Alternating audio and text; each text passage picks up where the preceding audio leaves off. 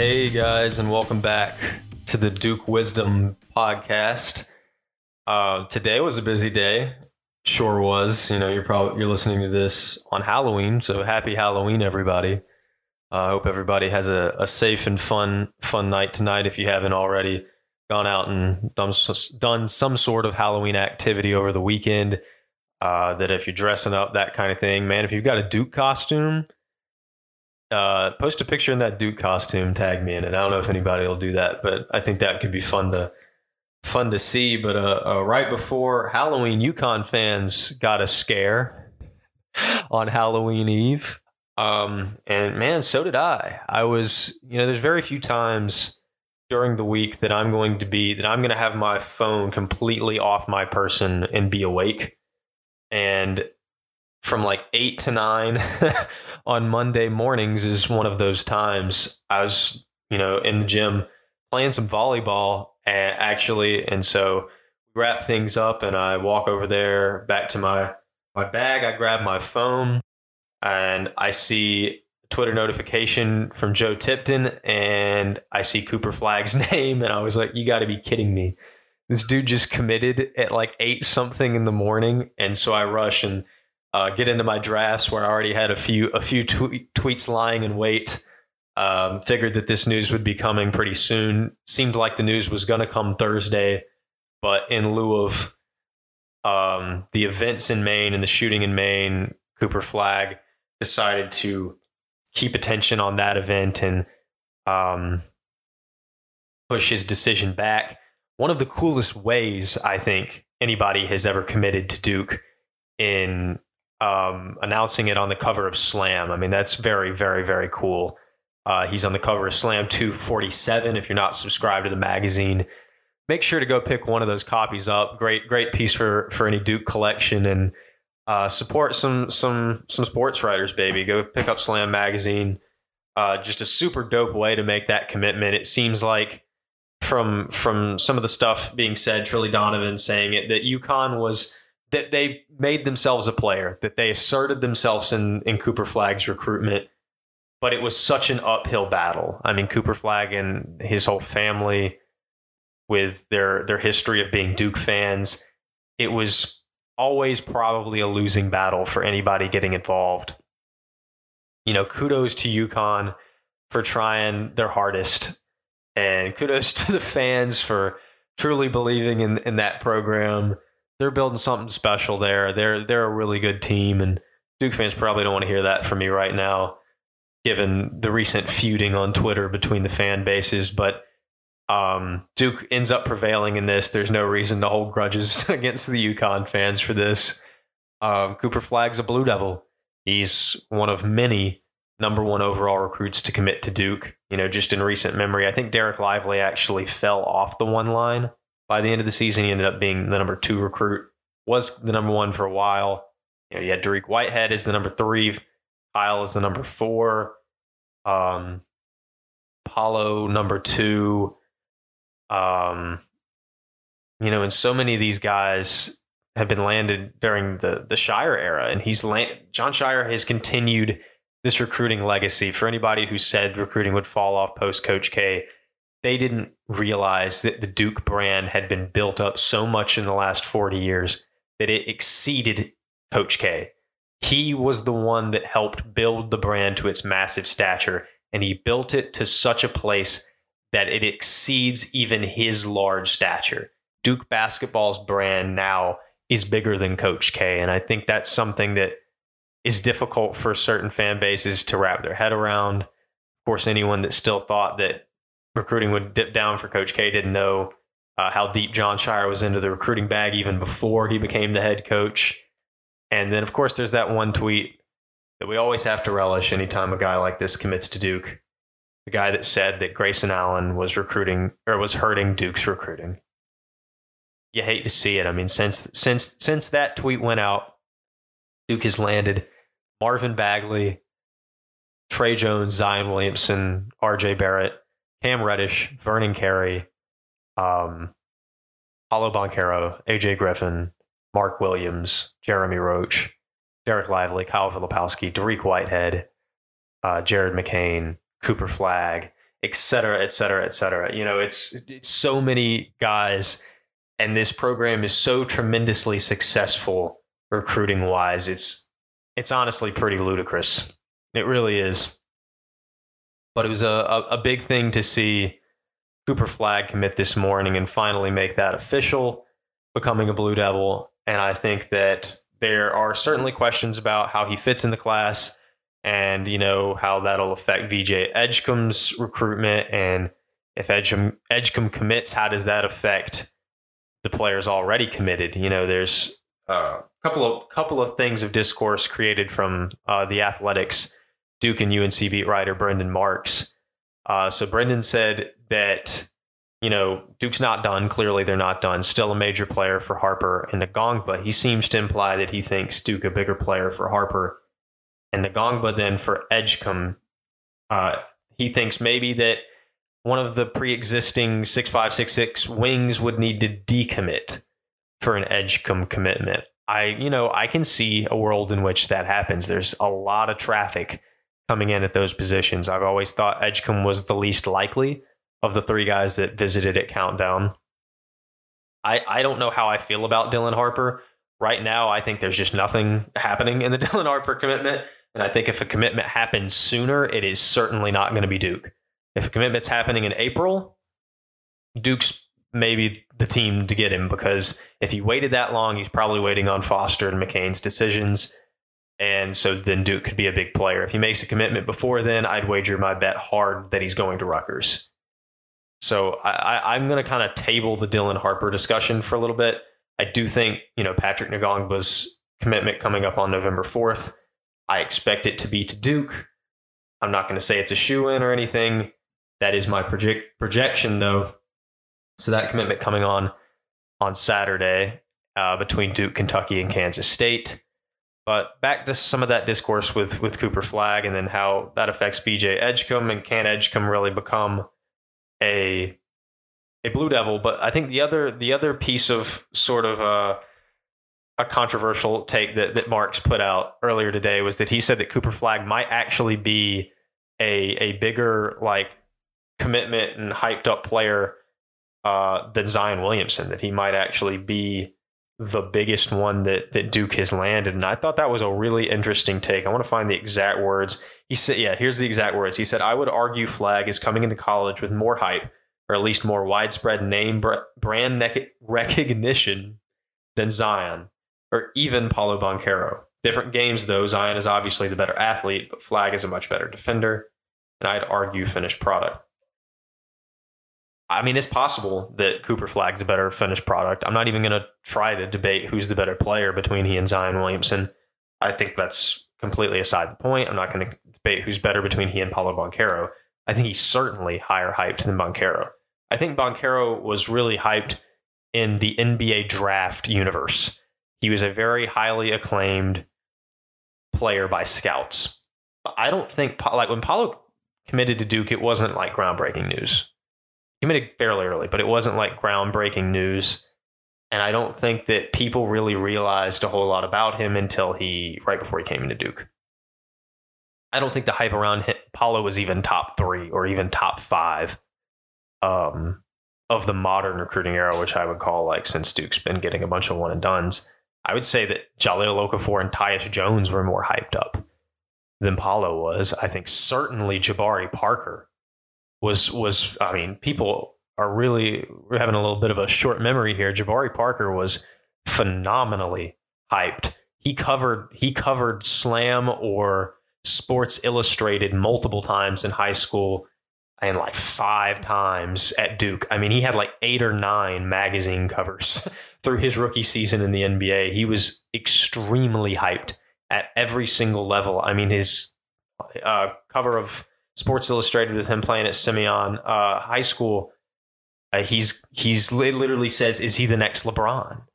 You know, and so I think that's a a big name that we're looking past. Uh, I think Jayson Tatum was pretty hyped, but I think his hype became a lot larger once he got to Duke. Although still very much a hyped player in high school, uh, had his own song. Come on, Duke's had some really hyped players, and I think Cooper Flagg is toward the top of that list I, however, don't think that he's even in the stratosphere of Zion Williamson. I think if you got, you know, 10 random people that watch sports and you're like, who's Cooper Flagg? A decent amount of them would know who Cooper Flagg is. If he did that back in 2018 with Zion Williamson, they'd be like, oh, the dude with the dunk mixtape? Like Zion Williamson's recognition and notoriety was unreal. When Cooper Flagg committed to Duke, I was like, man, that's really cool. When, you know, and I'm like, that's going to be must see television. He's going to be an absolute stud. Zion Williamson was just like unfathomable. It was like the, the amount of attention that Duke was going to get because of Zion and the amount of attention they got because of Zion was unfathomable. I think that where Brendan's coming at this is that Cooper Flagg is the guy in 2024, that there's no one really rivaling him in terms of popularity and hype. And so it seems like he's just got all the attention for this class. Zion was sort of sharing that with RJ and Cam. But even if he was sharing it with RJ and Cam, I actually think that them going to Duke boosted him up even more and even further. I mean, Drake was wearing his jersey. He was just an unbelievable high. I actually think Jabari Parker was also more hyped than Cooper Flagg was, even in a. I mean, he's in a social media era, and social media has gotten so much bigger. But I think that I think that Zion Williamson and then probably Jabari Parker are still the top two most hyped high school players to commit to Duke, and I think Cooper Flagg's got a argument for third. There's a lot of competition there. Um, and people could argue with me either way on that, but I think that that's an interesting discussion to be had certainly a happy day for a lot of Duke fans with the commitment of Cooper Flagg, Patrick Ngongba's commitment on the horizon. And with that, I'll leave the recruiting talk and get more into this year's team. Want to join a community of Duke accounts publishing news, theories, and predictions on Duke athletics? Join the Duke Wisdom Network. Just go to dukewisdom.org slash join network today and fill out the form with your name and social media or you can DM at Duke underscore wisdom on Twitter or Instagram. Become a part of the community of Duke fans publishing their takes today. Again, that's dukewisdom.org slash join network or DM at Duke underscore wisdom on Twitter or Instagram. So there was a secret scrimmage, a not so secret scrimmage, this weekend against number 22 Villanova that results have remained curiously secret. I know that sounds ironic given it's a secret scrimmage, but you know, in years past, pretty immediately after Duke played uh, scrimmage against Villanova two years ago, it was known that Duke won the game in a blowout. Last year, it didn't take long to find out the exact score of the Houston Duke game and that Duke had lost. So I don't think that whether Duke won or lost has anything to do with the score not being leaked. I think they're just playing it close to the chest. I've heard from, you know, seen from a lot of people that Duke may have fallen short in the game, but ultimately Filipowski played phenomenally. Jeff Goodman said that. He also said that he heard Jared McCain and Caleb Foster played well, which is nice to hear. And then you've heard the reports that Duke won handily, even. Um, I think it's possible that those reports could be muddled to where maybe Duke did win handily in like the first half and then didn't in the second because weird lineup combinations and these scrimmages are just teams trying to get their footing. You know, it's nothing too serious. But honestly, I don't know how any or if you can really trust any of those reports. I'm not sure uh, if we will get the opportunity to see what the score was. Honestly, it's been, you know, a few days now since it happened. It kind of seems like we might not get the score. And that's fine, I think. Like, I've got no problem with not seeing the score. I think that it is a very good game to play for Duke to get a bunch of experience. And I think that, that it will benefit them a lot in the long run playing a top 25 team before the season starts.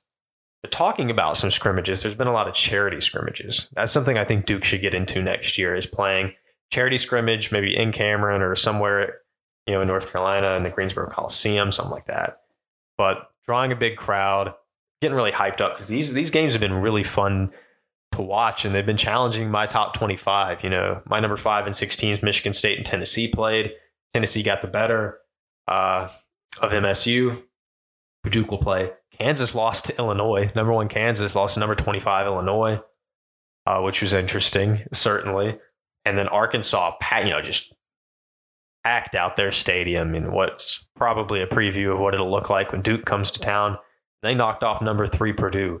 There have been some really high quality matchups, and it seems like the lower ranked teams win in everything. Florida Atlantic lost like another game.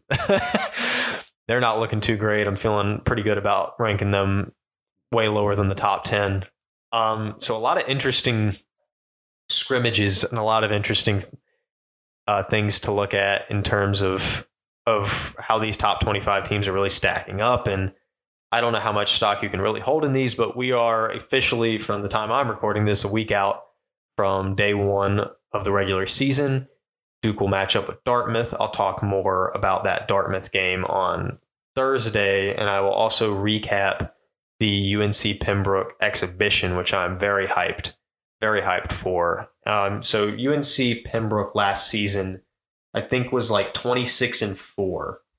Uh, so a solid team obviously not a Division One opponent, and exhibitions never are.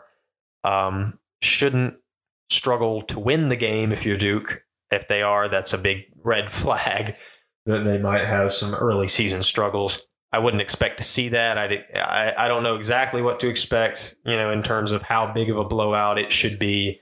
You know, there's always the you want to win by as much as possible. The 2018 19 Duke team won by like 80 something. Never expect to win by 80 something, but expect you know a solid showing and to see a bunch of different lineup combinations and see these guys getting their footing. I'm especially interested to see how the freshmen play. I'm especially interested to see who the fifth starter is. And I'm especially interested to see how Christian Reeves plays, not in Countdown to Craziness. Are they going to pursue using Christian Reeves in a similar fashion to how they used him at Countdown to Craziness? Are they going to seek him out in the same ways? Or is he just going to kind of come in with the second string, fade in, and be forgotten? I hope that's not the case. Uh, and I really hope that they that they look to use Sean Stewart in a similar way as Reeves when he comes into the games. I hope the freshmen get big roles in that game so we can see what they're all about and get them more run before it's officially official against Dartmouth. Like to see Power and Stewart get a lot of time on the court. Like to see McCain and Foster get time together, and then with Proctor and with Roach as well, see different lineup combinations with those guards. You know, I don't want to see all the time Roach and Proctor in the backcourt and then McCain and Foster come in for them. I'd like to see some Roach Foster, some Roach McCain, some Proctor Foster, some Proctor McCain. You know, I want to see some different lineup combos or, you know, three out of four of them for three guard lineups is something that can certainly happen. I want to see that beast of a performance that uh, Kyle Filipowski allegedly had against Villanova. I want to see that in person. You know, I want to see more of those those aggressive high flying dunks like the one he threw down at countdown, two hip flip in full action. Um, I want to see that three point shooting in full effect. That's something I'm looking forward to. I want to see just how good of a three point shooting team this team really is. I don't think we saw it at Countdown. We saw a glimpse of it. Jeremy Roach certainly shot the ball well. I think Proctor could shoot it better. I think McCain's going to shoot very well during the season. Um, they didn't really show it countdown. So many shooters, so many weapons. I'm really looking forward to seeing all of that coming together. And of course, you know, the season on the horizon. I don't I don't feel like I need to do a whole lot of um, you know, opponent preview against Pembroke because it's Pembroke. And you know, it's not like there's a KenPom ranking and I, I need to do a big statistical analysis. Man, maybe I will if they give Duke a hard time. You know, never say never. I think it was Northwest, like Missouri, might even be Northwest Missouri State that gave Duke trouble back before the 2019 2020 season. Almost had a heart attack during that one. It was like a six point game. So hopefully we don't see anything like that. But exhibition on uh, on Wednesday, this Wednesday. Dartmouth game upcoming on Monday. We have a set decision date for Patrick Ngongba on November 4th. That's something certainly to look forward to. And of course, Duke fans bask in the glory of landing yet another number one player in Cooper Flagg. Uh, you know, you talk about in terms of players that have been ranked either at, at some point for most of the season or at the end of the season. You're talking Cooper Flagg, class of 2024, Dereck Lively, 22. Um, Zion, Zion Williamson at a point in 18, but then mostly RJ Barrett in 2018, Marvin Bagley in 17, Harry Giles in 16, Jahlil Okafor in 14. Um, Duke has had tremendous success landing the most coveted player in recruiting classes, and that has not changed with Jon Scheyer at the helm. I don't think it's going to change. They have a very good chance at landing one of the top players in the country next year in Cameron Boozer. And that is something I'm looking forward to is the sort of uh, attention shift to the class of 25. Once Ngongba commits, Duke's looking at VJ Edgecombe, and I think in the long term is looking at Harper if he remains uncommitted for a while. But they can shift most of their attention from that point because those are the only two question marks. They're not actively going out and trying to look for anybody else, hosting a lot of visits, nothing like that. They can then shift their attention, and they already have been. They've been doing at home visits with players for the class of 25, and they can really hunker down and try to build that 2025 class, which I think will be uh, should be another big one as well. Big things coming uh, going on, and uh, a big week ahead of us for Duke basketball. Thanks so much for listening, as always, guys. Uh, make sure to follow at Duke underscore wisdom on Twitter and Instagram. Um, go to dukewisdom.org to check out some articles, see the podcast page, and uh, hopefully we'll have um, some more new articles coming in. We've had some new writers expressing interest. And if you want to join the Duke Wisdom Network, become a writer, hey, go to dukewisdom.org slash join network. You, you hear the ad read every every episode. Thanks for listening. Make sure to follow the pod, and I'll talk to you guys Thursday.